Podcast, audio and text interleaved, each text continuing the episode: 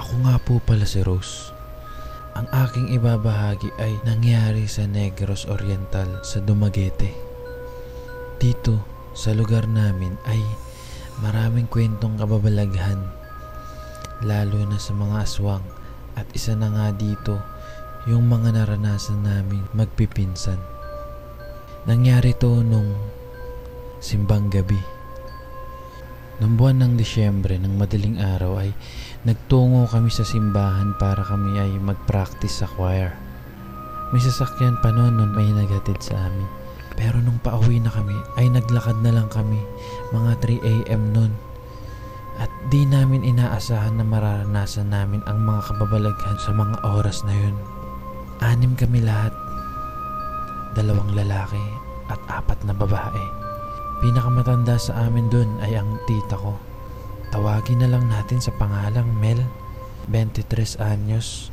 Ang pinakabata ay 10 taong gulang. Una naming nadaanan ay ang sementeryo. Dalawang klase ang sementeryo dito sa amin. Public cemetery at ang private cemetery. Doon namin naranasan ang unang kamabalaghan. May kumakanta na parang maraming tao. Pero kami lang ang nandoon. Wala kaming ibang nakikitang tao. Imposible naman na may inililibing na alas tres ng umaga.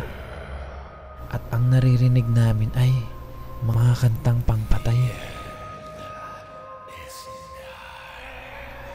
Meron din kaming naririnig na may umiiyak.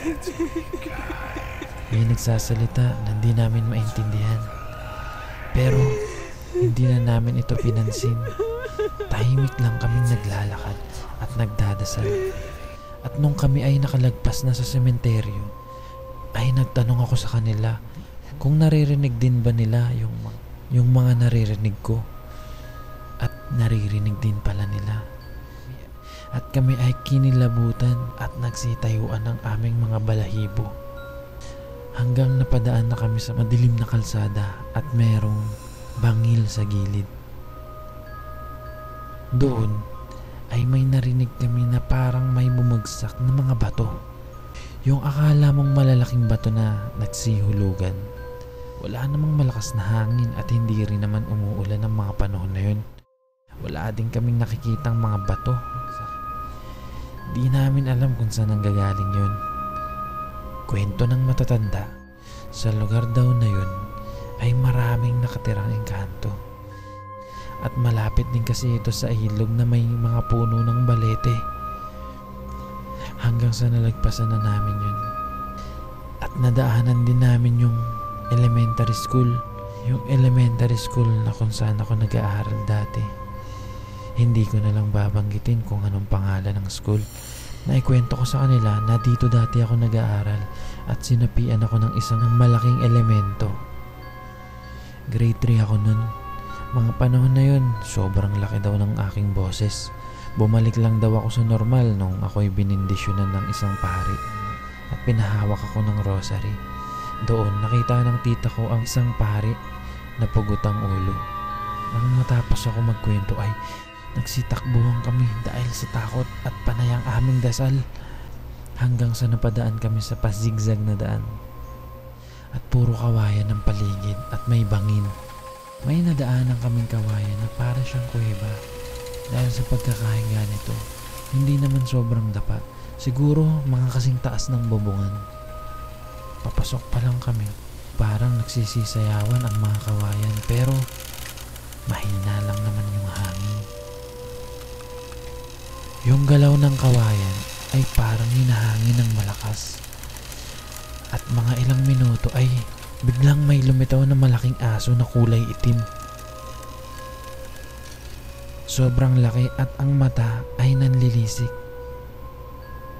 Hinayaan lang namin hanggang sa lumagpas na kami doon sa lugar na yun. Ngunit yung asong itim ay nakasunod pa rin sa amin. Kaya nagtanong na ang tita ko sa amin kung meron ba nagdala ng asin. At sumagot ang pinsan ko na meron daw siyang dalang asin.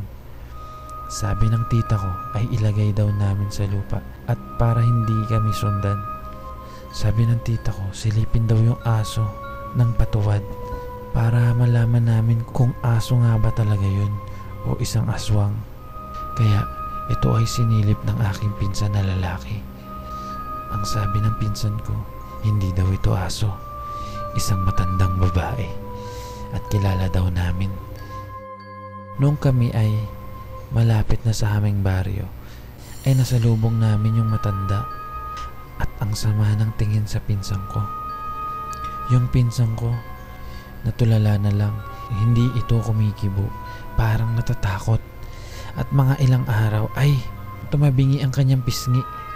At mga at mga ilang araw ay tumabingi ang kanyang pisngi. Hindi na ito nakapagsasalita, kaya dinala namin siya sa albularyo. Ang sabi ng albularyo ay kinulam ito. Siguro para hindi mapagsabi ang mga nakita ng aking pinsan. Hanggang sa nabalitaan na lang namin na umalis na yung matanda sa baryo namin. Nung gumaling na ang aking pinsan, sabi niya ay natitigan niya daw yung matanda sa mata.